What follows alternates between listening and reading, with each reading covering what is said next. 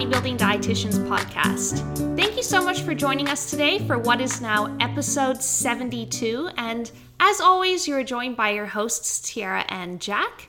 Now, before we get into today's Q&A episode, we just want to remind you that if you do enjoy these podcasts, please feel free to tell your family and friends about them. Take a screenshot, post it to your Instagram stories, tag Jack, tag myself, tag the bodybuilding dietitians. And if you are interested in getting in touch with us regarding our coaching services, please feel free to head over to our website at www.thebodybuildingdietitians.com, which you can also find in the show notes down below. So Jack, you know, episode 72 Q&A. What's the first question? Great. So the first question of today is does fructose convert to fat more likely than carbs from things like oats? Okay, so this is a good question. And you know, before we, you know, give you guys the specific answer, I just want to clarify something in terms of carbohydrate terminology. So, this question used, you know, the word fructose and the words oats as if oats are their own carbohydrate. So, when we're thinking about carbohydrates, they come in different sizes. So, there's these things called polysaccharides. Poly means many, saccharide means sugar. So, pretty much, polysaccharide is many sugar molecules all attached together. So, we've got polysaccharides, right? And you're gonna find polysaccharides in a lot of carbohydrate containing foods, including your whole grains, things like beans and lentils, potatoes, right? These are all going to include polysaccharides. Now, following on from polysaccharides, we have disaccharides. Di meaning two, again, saccharide meaning sugar. So, two sugar molecules attached together. And there's three different types of disaccharides. There's maltose, which means two glucose molecules attached together. There's lactose, which means one galactose and one glucose molecule attached together. And then there's sucrose, which is one fructose and one glucose molecule attached together. So those are the three disaccharides. And then we have monosaccharides, which are just those three sugars I just labeled, you know? So we've got glucose, galactose, and fructose. Those are the three monosaccharides. So that's just a little of a uh, biochemistry nutrition lesson for you, just on the different types of sugars. But, Jack, going back to the question, you know, is fructose, which is a type of monosaccharide, which is found in the disaccharide sucrose, is it more likely to convert to fat compared to something like oats, which would predominantly contain glucose? So, the short answer is yes, but there are a lot of uh, caveats to that, and it will depend on the circumstances. And it will actually promote fat, but in a different way than you're thinking. So, it's more so going to be in the liver than what you're thinking about as a like your your total body fat. And the reason why this is is because the liver is the only organ that metabolizes fructose compared to glucose, which pretty much every cell in the body can metabolize glucose. So basically what happens is that the liver metabolizes fructose in a different way to glucose and the eventual end product is still glucose when fructose is metabolized. However some of the substrate of fructose is actually used as part of de novo lipogenesis. And de novo you've probably heard us mention de novo lipogenesis before Basically, it's the production of fatty acids from non fat sources. So it could be carbohydrates or amino acids. And yeah, that's put it to put it simply. That's kind of the gist of it. Um, fructose is metabolized in a different way to glucose. There's also no rate limiting step, so it can't really be slowed down at all in the liver. Tyarra will touch on a few caveats about it, but essentially it produces something called non-alcoholic fatty liver disease, also known as NAFLD which is getting increasingly common uh, throughout the world as people are consuming more fructose and becoming more overweight. And not really something that we have to worry about as much in the healthy exercising population who watch their diets, but it is very similar to something called alcoholic fatty liver disease, which is uh, which occurs when you basically consume excessive amounts of alcohol. So yeah, I'll let Tyarra go on. Yeah, so pretty much there are a few caveats, you know, and we really don't want people to fear fructose necessarily. We don't want people to fear their fruits and their vegetables, right? Just because they have fructose in them. Because they have done, you know, some studies on this to see, you know, what is actually a detrimental amount of fructose to actually consume, you know, to have negative health connotations. And they've pretty much like this the main study that I know of is where they had participants consuming 150 grams of fructose per day, right? But some of these participants were in an energy deficit, some were at energy maintenance, and some were in an energy surplus. Fructose only had negative health connotations when it was consumed over a chronic time period if someone was in an energy surplus and they also had a fairly sedentary lifestyle. So, pretty much what we're saying is that, you know, consume fruit to your heart's desires if you are in a, in a dieting phase, you know, or even if you're at an at energy balance, right? But even then, you know, if you are in a slight energy surplus, 150 grams of fructose is a lot of fruit, right? Especially considering, like I said, Fructose is only one of the monosaccharides, right? And it's attached to a glucose molecule to make a disaccharide. So let's say that you had a piece of fruit, right? And it was 20 grams of carbohydrates in total. Remember, only half of that is actually going to be fructose, the other half is going to be glucose. So let's say that you had a really, really large apple, right? And it was 20 grams of carbs that's only around 10 grams of fructose. And these participants were consuming 150 grams of fructose per day. So that's a lot of fruit, you know, that would be a lot of fruit. Uh, but the other things are, you know, is that we actually have a, you know, a, only a certain amount of fructose transporters in the small intestine. So fructose actually goes through a transporter called GLUT5 in order to be absorbed into the bloodstream. But the literature also says that, you know, this is a rate limiting step and that we can actually only absorb around 30 grams of fructose every single hour. So some people even have fructose malabsorption if you were to consume a lot of fructose at once. This is why endurance runners, you know, people who need to be consuming intra workout carbohydrates, right? They always consume glucose and fructose in a two to one ratio. So they consume around 60 grams of glucose and 30 grams of fructose per hour in order for all of that to be absorbed. So that's another thing to keep in mind. But at the same time, though, like the reality is that this is an issue, mm-hmm. uh, especially in um, developed nations. So, yeah, like to an extent, we can dumb it, not dumb it down. Sorry, um, kind of play it, make it sound like it's really safe, but mm-hmm. people still are getting NAFLD. Yeah, and but it's just think, not. I think it's a part. It's, it's not part from of fruit. The puzzle. Yeah, it's not from consuming too much fruit. It's consuming things very high in uh, high fructose corn syrup and other high fructose mm-hmm. foods. That's another thing, though, you know, about high fructose corn syrup, which is really interesting. They really kind of uh, jab themselves in the foot with naming high fructose corn syrup a high fructose corn syrup because you know normal sucrose is 50% glucose 50% fructose. But high fructose corn syrup is actually only 56% fructose and around 44% glucose. They so, couldn't call it higher fructose corn syrup. uh, slightly higher fructose corn syrup. But yeah uh, i think it's i think it's a piece of the puzzle you know? I think people who are consuming very high processed diets filled with, you know, a lot of refined sugars, you know, which with that they'll get a lot of fructose, but they're also living very sedentary lifestyles. You know, they might smoke, they might drink a lot of alcohol, they might have poor sleep, you know, they might just have that lifestyle cluster effect. So, I wouldn't necessarily say it's it's it's never just one thing, guys. You know, it's always a combination of different lifestyle factors. But I yeah. guess what would be to play devil's advocate, what would be interesting to see is if someone such as a bodybuilder who was intentionally gaining weight and therefore body fat, mm-hmm. like let's say they might even gain t- 20 kilos across two to three years. Mm-hmm. Um, without, yeah, without mini cut, like even someone who does a like a quote unquote like a um, what's it what's a bad bulking phase called again? Oh, Dream a bulk. dirty bulk. Dirty bulk. Yeah, yeah. that's it.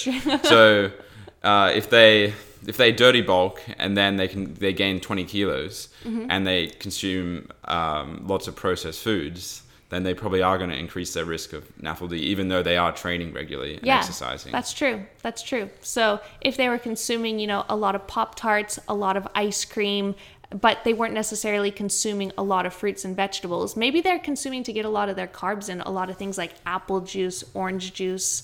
Uh, it would be interesting, you know? And with more bodybuilding literature coming out, that's probably going to be a case study.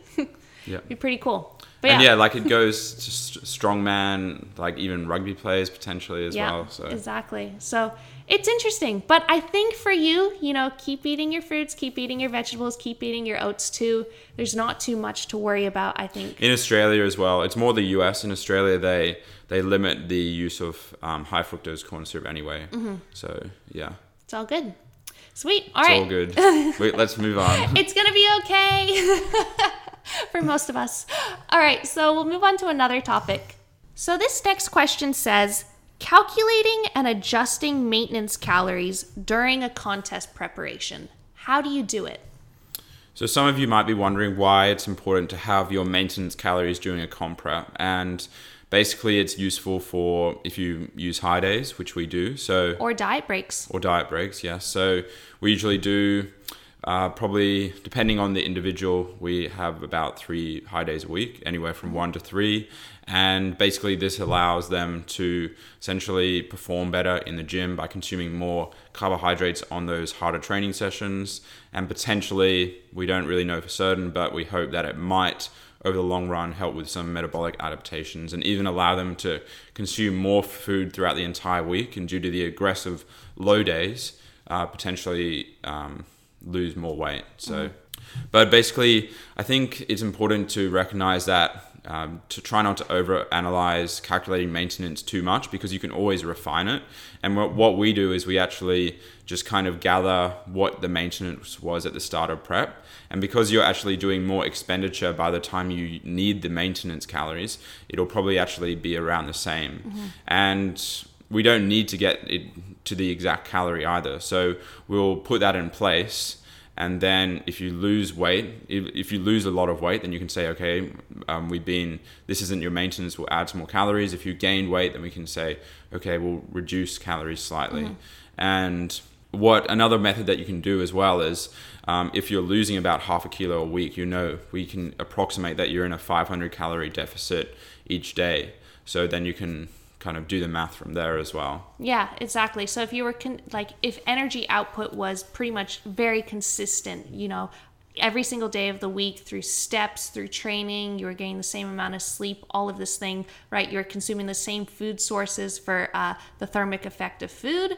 Then yeah, you could add on maybe an extra 500 calories and just see how your body responds. We would recommend just adding those from carbohydrates. So 500 calories equates to 125 grams of carbs, you know, but really it is about finding out what works best for you because everyone is going to respond very very differently. So it is it is going to be a bit of trial and error you know and there's never going to be like a, a very perfect equation you know to say this is the exact amount of energy that you need down to the exact calorie. Because again guys remember even slightly our energy expenditure differs every single day. You know you never know exactly down to the calorie how much you are actually expending mm.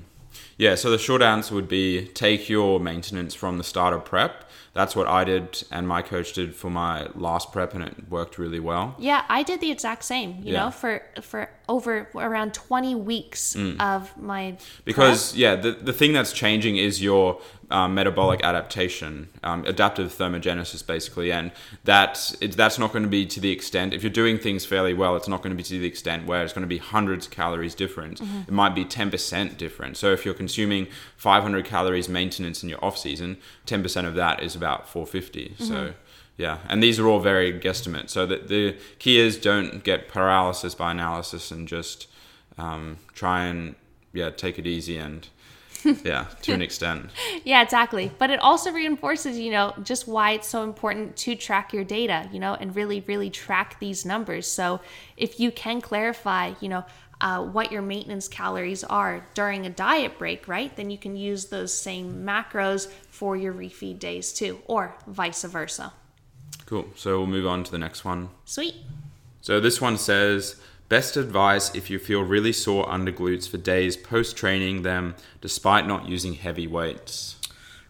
Interesting question, you know? So I guess the first thing that pops out to me is that you don't necessarily need to lift heavy weights in order to feel sore after exercise. You know, feeling sore after exercise is more correlated with uh, how hard you are really pushing yourself and your proximity to failure during your sets during that training session. And it can, you know, obviously be a result of just introducing a novel stimulus too. So if you That's why if you go to the park and throw a frisbee or throw a ball, the next day you might wake up with a sore shoulder. Exactly. So that's the thing, right? So like Jack will bench or he'll shoulder press or tricep push down or whatever, and his triceps are pretty much fine the next day. But we'll go out and play fetch with the dogs, and he's like, "Man, I'm really feeling this in my tricep," and I'm like, "Dude, we're just playing fetch with a tennis ball."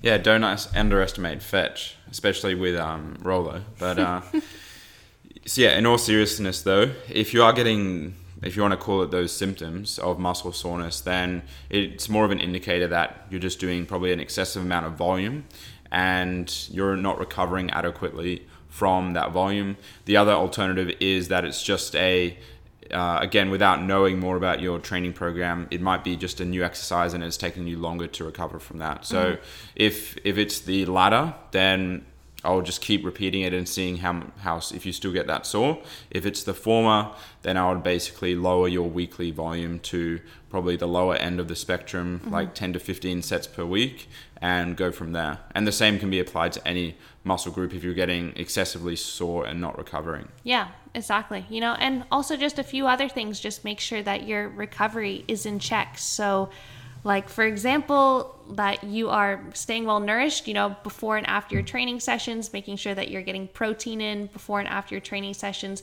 across the day, making sure that you're sleeping well, making sure, you know, that you're doing some light mobility work and some stretching. Just those little things like that to keep in mind too. But it is probably more likely that uh, you probably might just be doing a little bit too much work that you just can't recover from it, or perhaps you just put lunges into your program and you're feeling them. So Cool. I've been there. So this next question says thoughts on metabolic flexibility, the capacity to switch between fuel sources. This is a good question, you know. And when people ask questions like this, it it always makes me think that man, the body is really smart, you know. And pretty much, if you are demanding work from the body, it's going to find a way to use an energy source to produce that work, right? So pretty much this question is asking, you know, uh, can you use either carbohydrates or fatty acids or, you know, even amino acids in order to fuel cellular work? And can the body swap between, you know, these different metabolic uh, processes and pathways? And the answer is Yes, yes, it can. But of course, there are caveats to that, especially when it comes to exercise performance and uh, how well you are looking to perform during your exercise session. Yeah, so as Tyarra said, it's going to depend on basically how well you want to perform. And there are three different energy systems. The first one being creatine phosphate, uh, which lasts for about 15 seconds of the first 15 seconds of exercise. And that's actually the reason why we supplement with creatine, is because it helps. Um, if you want to use the terminology, fill up that um, energy storage so we can replenish it faster and recover more quickly during exercise for that energy system. Uh, so the next one is anaerobic energy system, and that's going to be up to about two minutes of exercise. And basically, what anaerobic means is that it, it it's in the presence of no oxygen, so it doesn't have any oxygen. So we need to use carbohydrates as our main fuel source for this. And yeah, so basically, in other words, the intensity will depict which energy system we're going to use. Um, so if you train at a higher intensity, you're more likely to use the creatine phosphate and anaerobic energy systems. And the third and final energy system is the oxidative energy system, which is used approximately mainly two minutes and onwards of exercise, and that's in the presence of oxygen, and that's the predominantly uses the fatty acids for fuel source. Mm-hmm.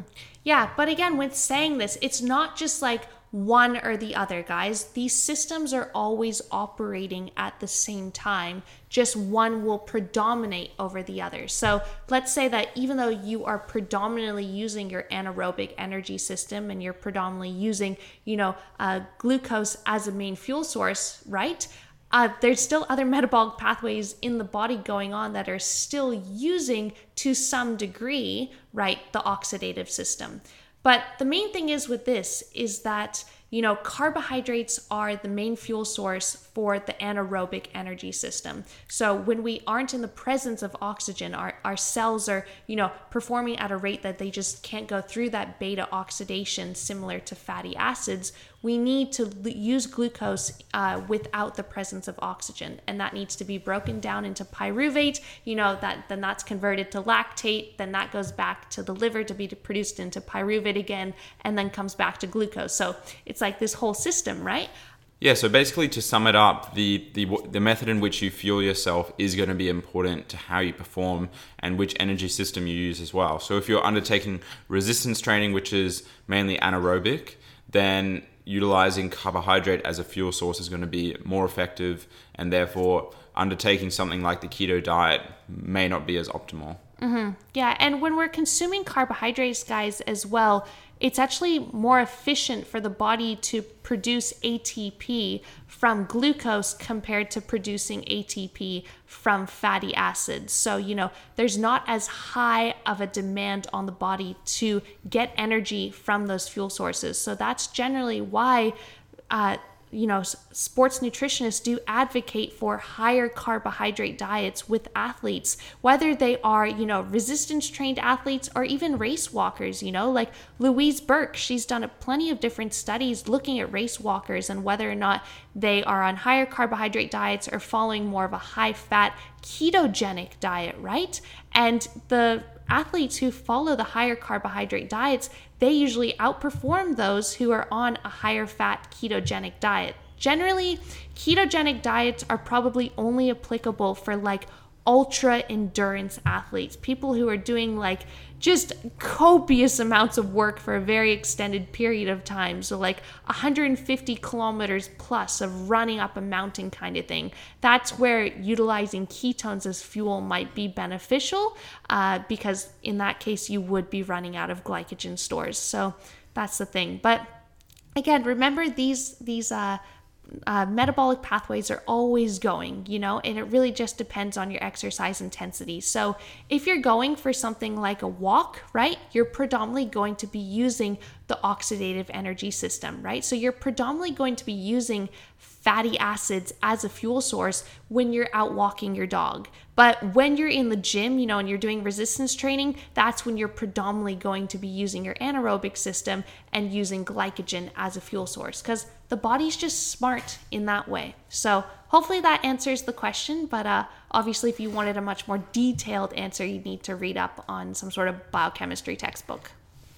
So this next question says, could you please explain why some nutritionists only count HBV animal protein and not other types? How do the other protein types react slash is it important? Hmm, so what do you think about this one? So I can understand why some people um, only count HBV.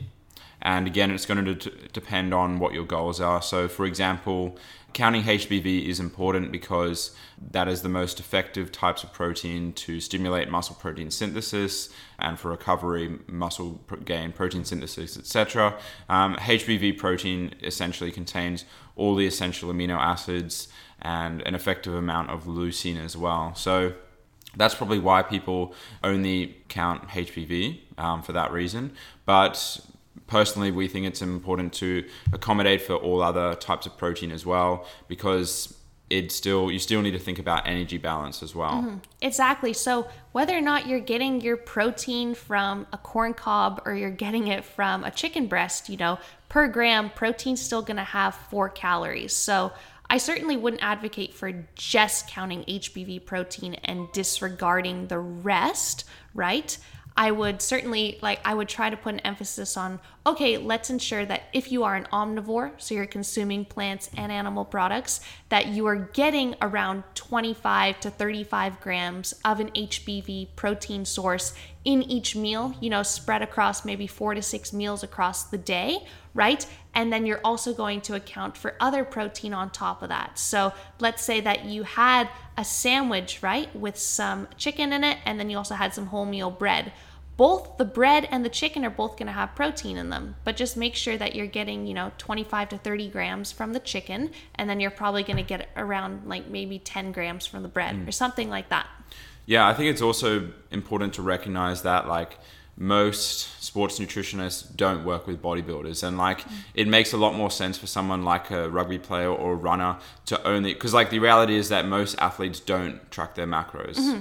And so that it makes a lot more sense for nutritionists to say okay try and have 25 to to 30 grams of hbv three to five times a day other than saying track your macros in MyFitnessPal or given a meal plan. So in that side of things, I think it makes a lot more sense. But mm-hmm. for people who are more focused on body composition, then it makes more sense to track the the whole thing, Yeah. energy and macros. Absolutely. You know, and if you're working with an athlete who follows a plant based diet, you know, or a vegan diet, and they're not consuming HBV protein sources, obviously you need to account for uh, everything else because you still got to account for protein. And in that case, that's where it's going to be, you know, very important to ensure that they are combining different plant sources in order to make complete proteins, you know, within each meal and across the day, ensuring they're getting enough of the essential amino acids from a variety of different plant based foods. So, yeah, hopefully that answers the question. Mm-hmm.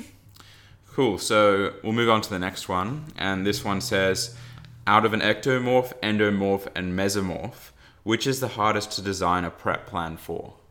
Wow, what an interesting question. Yeah, so I, I remember when I first started getting into nutrition and like used to go on go on a website. I think it was Muscle Coach or um, a lot of other websites were similar, and you would say, okay, am I endo, meso, ectomorph? You'd click on that one, and then it would give you the diet for your, your body type. And the diet and the training plan.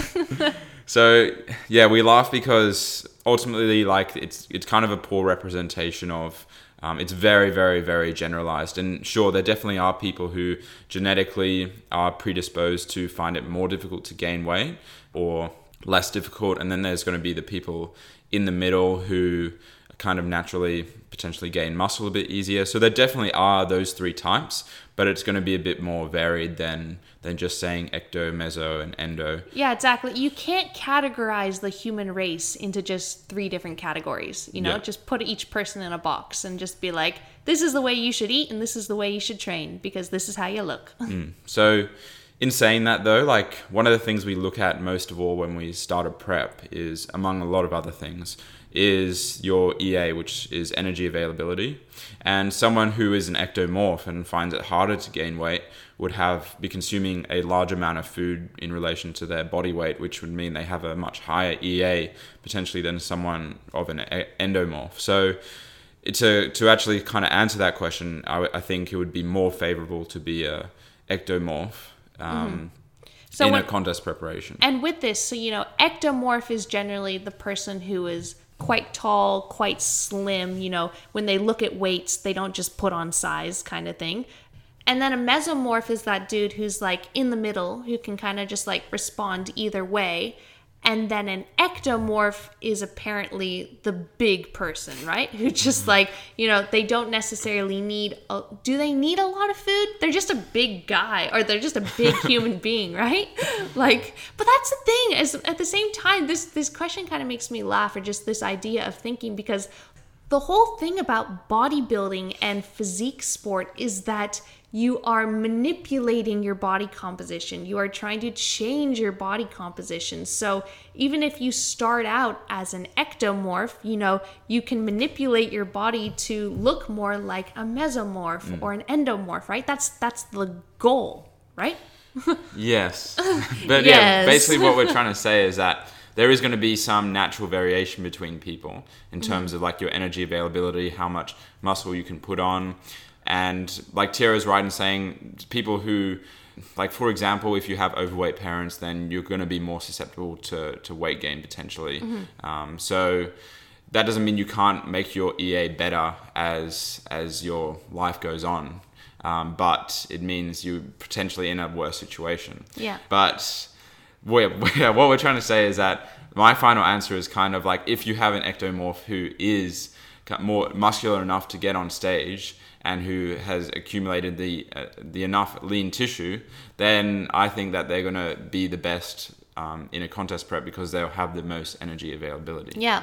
But from all the clients I've worked with, you know, I can't necessarily just, I can't certainly just can't look at someone and pinpoint mm. like oh yeah you know their ea is going to be like really high you know? Um, because i've worked with people who are very tall quite slim who they can't necessarily eat a copious amount of energy. But i've also you know worked with people who are very short and quite slim and they can eat a copious amount of calories. So or just like people who you know are are shorter but quite bigger and they can eat a lot or they can't eat a lot. So the main everyone's different. Everyone is different. You got to yeah. know your athlete. You got to know yourself. You certainly can't you know categorize yourself into one of these boxes and just accept that's the way how things are.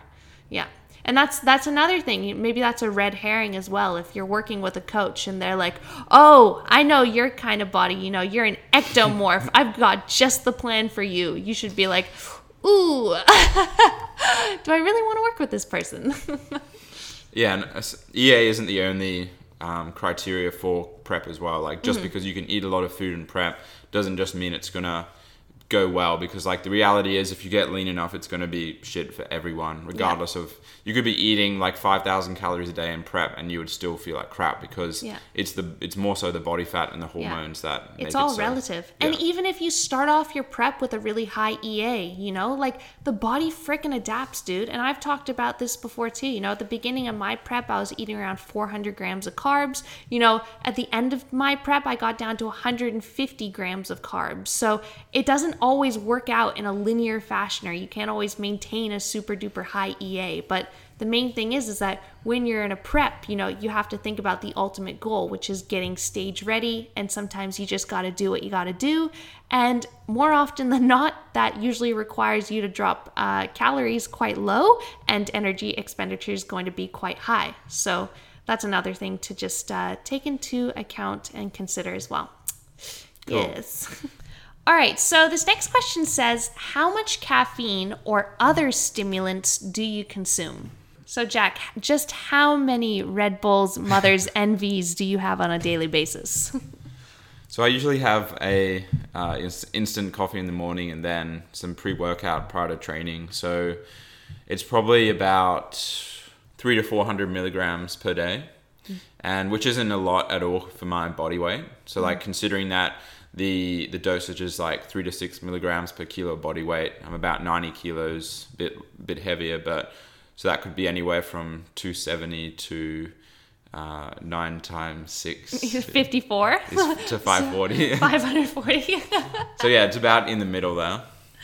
And yeah, I've, I've never been someone who consumes a lot of stimulants. Like, um, I, I would say, like, I, the more I consume, it just seems to raise my heart rate. Like, say, if I have, interestingly, if I have coffee prior to training, it makes me feel a lot more, my heart rate increases a lot more cons- uh, mm. compared to having pre workout, which is why I favor pre workout now. Mm.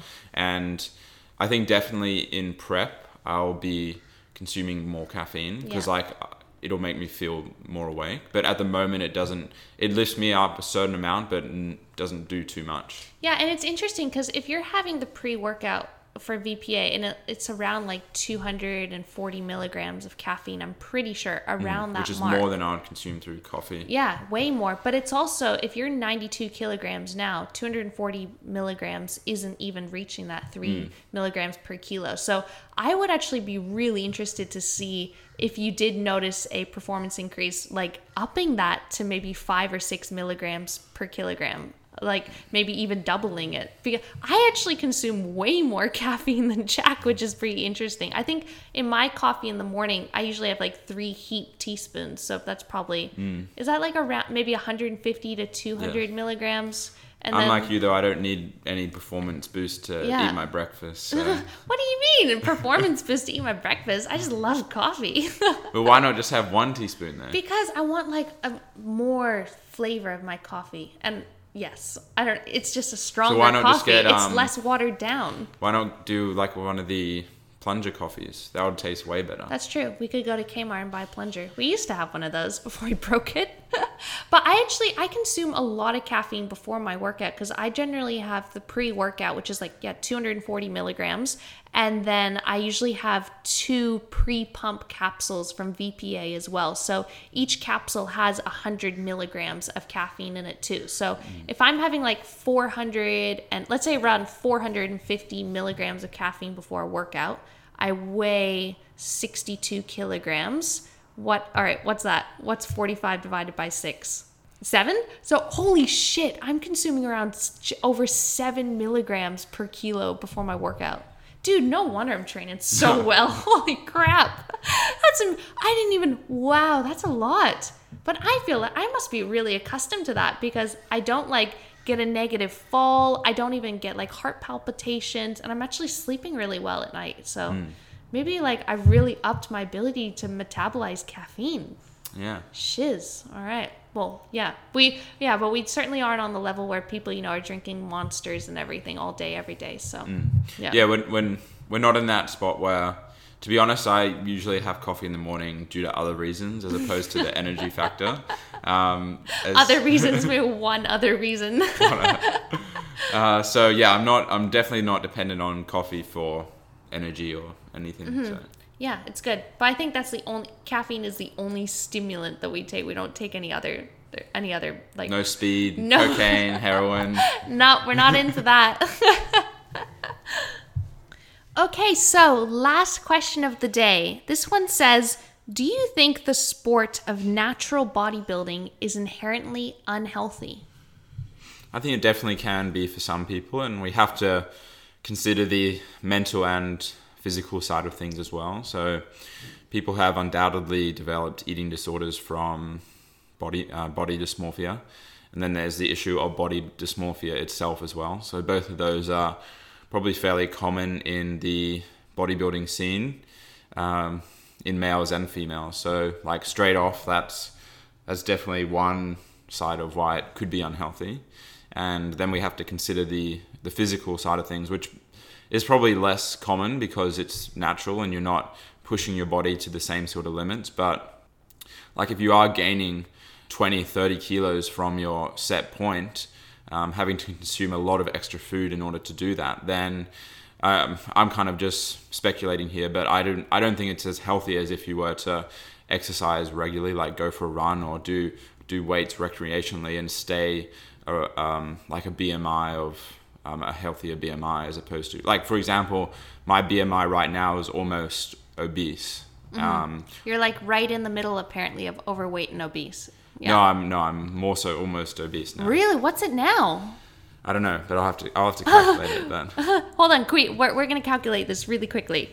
Okay, we're back. That was the fastest calculation in history. Jack, what was it? so it was 28.8, and obese is 30. Damn. Yeah. So pretty much healthy BMIs, the rank is between like 18.5 to 24.9. That's the range you want to be. And BMI is pretty much just your weight in kilograms divided by your height squared. So yeah, healthy between 18.5 to 24.9 and then overweight is anywhere between 25 to 29.9 and then obese is 30 plus. And there's even different classes of obesity. Hmm. Yeah, so apparently Jack's almost obese, but that also, you know, that does debunk why BMI isn't Oh necessarily. yeah, BMI is not a great measure, it's, but it's pretty outdated, you Yeah. know. But yeah, at the same time, like, and I'm sure there'll be more research coming out, but it just kind of makes sense to me that we're getting, we're undulating our body weights quite a mm-hmm. lot. I would definitely, this female is probably definitely not in the same boat as males, mm-hmm. but yeah, like, depends. Yeah, just depends who you are, and you depends on your genetic predisposition as well. So, so someone who is hypertensive, so higher blood pressure, potentially gaining weight and eating more amounts of food is going to just make that worse.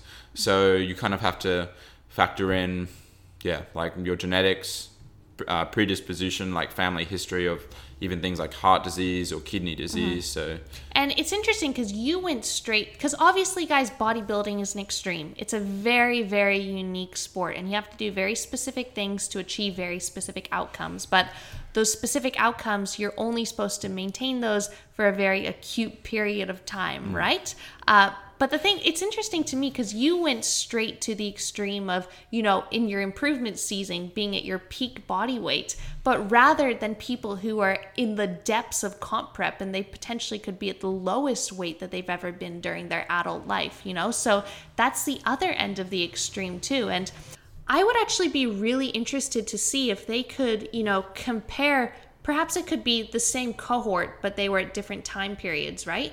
But basically, their health markers when they were in the depths of comp prep compared to someone who was, you know, in the very peak of their off season, you know, different health parameters. Or perhaps what what about this, Jack? Do you think that people who are in the very depths of comp prep, so perhaps, you know, males who have low testosterone levels, females who might have temporarily lost their menstrual cycle, do you think which one is healthier to be obese, you know, and live a sedentary lifestyle? Or you know, be in the depths of comp prep and perhaps you know have some of these uh, hormonal regulations downregulated. Like that I would, would say being obese is worse. yeah. But both Not an obese bodybuilder, an obese. an obese person. Yeah. Yeah.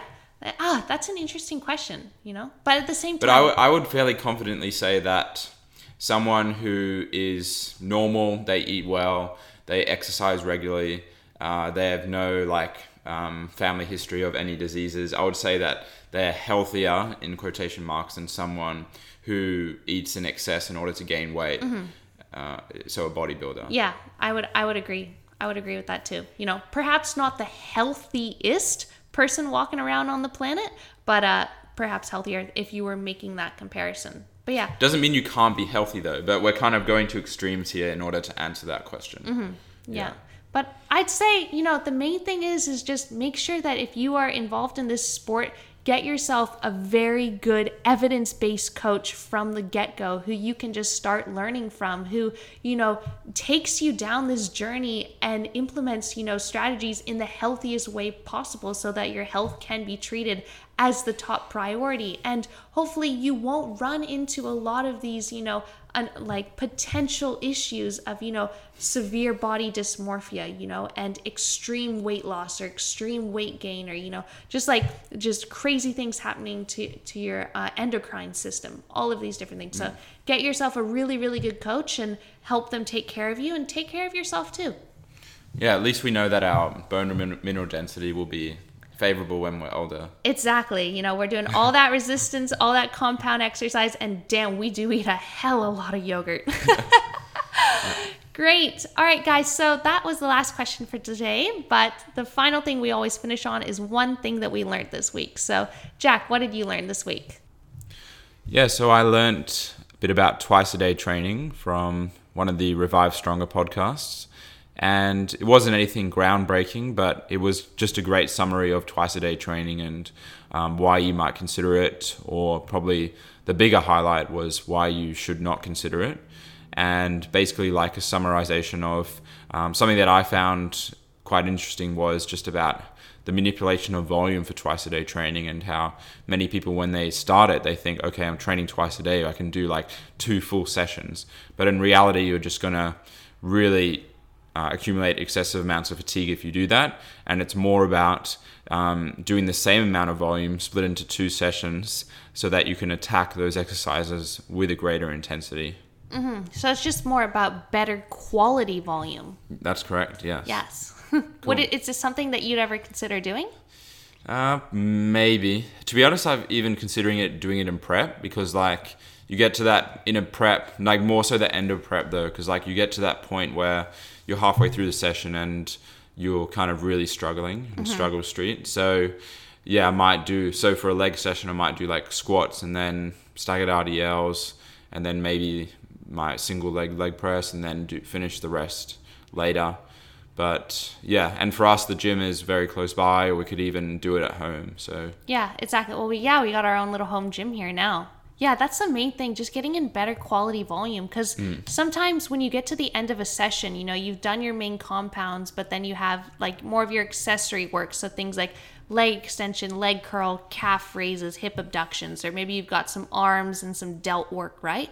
Like you're just so fatigued from like the three or four compound exercises prior to that that you know you're just you're not feeling as fresh and you just can't give it your all. But if you had a few hours break, man, you could just really attack those exercises and probably get much better quality volume, maybe pump out a few more reps, you know, potentially maybe lift a little bit of a heavier weight, just yeah, just have a better workout overall. And over time that would probably accumulate to much better gains and training performance. Mm. Yeah, something to consider. But it's something, you know, you it's a big commitment. A lot of people struggle to go to the gym, you know, just once a day, let alone twice a day. So you certainly do have to be in a very, you know, specific situation.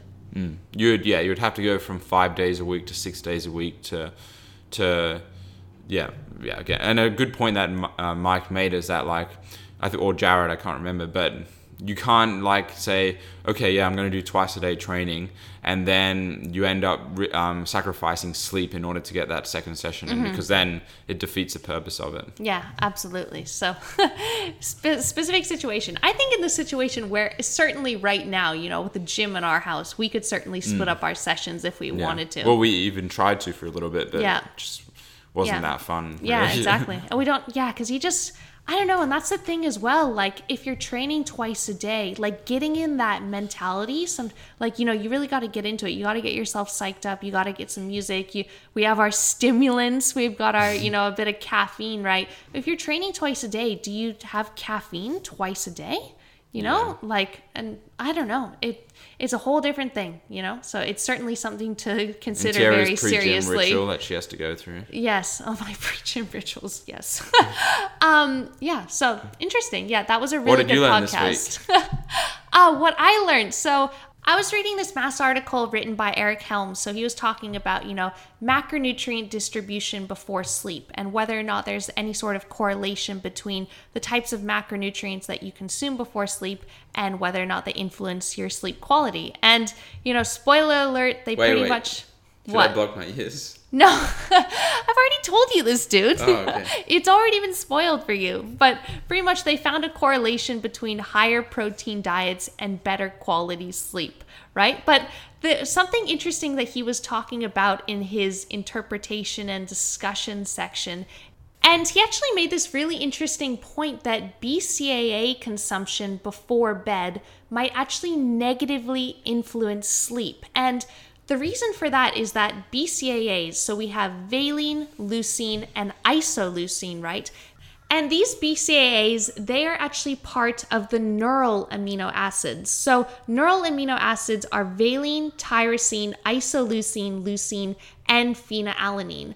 And the thing is that all of these neutral amino acids, they will actually compete with the amino acid tryptophan for uptake in the brain. And many of you you might know or you might not know, but tryptophan, the amino acid, is actually a precursor for our sleep hormone melatonin, right? We need tryptophan for melatonin in order to sleep. But let's say that you were consuming BCAAs, right? A very high amount, and they go into your bloodstream, right? They are actually going to interfere at the blood brain barrier for uptake with tryptophan. So, very high amounts of BCAAs could potentially interfere with your sleep quality. So, I thought that was really, really interesting. So, just if you needed another reason for why BCAAs certainly aren't necessary, right? Uh, they don't further enhance muscle growth or recovery at all. And now there's actually, you know, some indication that they could potentially interfere with your sleep, which we know is one of the most important things for ensuring that you do grow muscle and that you do recover. So, yeah, I thought that was really, really interesting.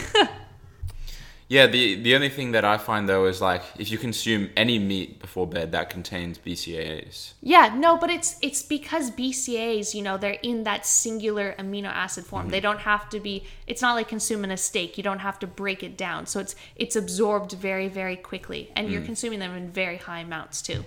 Isn't turkey high in tryptophan? Yes, turkey is trying high in tryptophan, and that's why people, you know, always say after Thanksgiving dinner, like why they're so tired because they consumed, you know, so much turkey and so much tryptophan. But guys, another spoiler alert. Basically, all types of meat uh, actually have similar levels of tryptophan. So it's not the tryptophan and it's not the turkey that made you tired. It, it's probably like the 4,000 calorie Thanksgiving dinner that you just ate. So that's But why couldn't it be the tryptophan? It, it it's not necessarily the tryptophan. It's like tryptophan it doesn't it, it doesn't work like that. You don't just consume a bunch of tryptophan and then you just immediately get really really sleepy. It's usually when you have a really big meal. Mm. but the main thing is there is that all types of meat they have similar levels of tryptophan. So yeah ain't just turkey. Yeah i do like turkey now. I do like turkey too. It doesn't seem like your teeth like turkey though. mm if you guys don't understand that reference, you got to go back and listen to our most recent 2021 podcast. okay, so wrapping this episode up, hope you enjoyed it. If you did like the episode, please remember to screenshot it and repost it onto your Instagram stories. Please tag myself, tag Tyarra, tag the bodybuilding dietitians, and we'll see you next time. Bye, guys.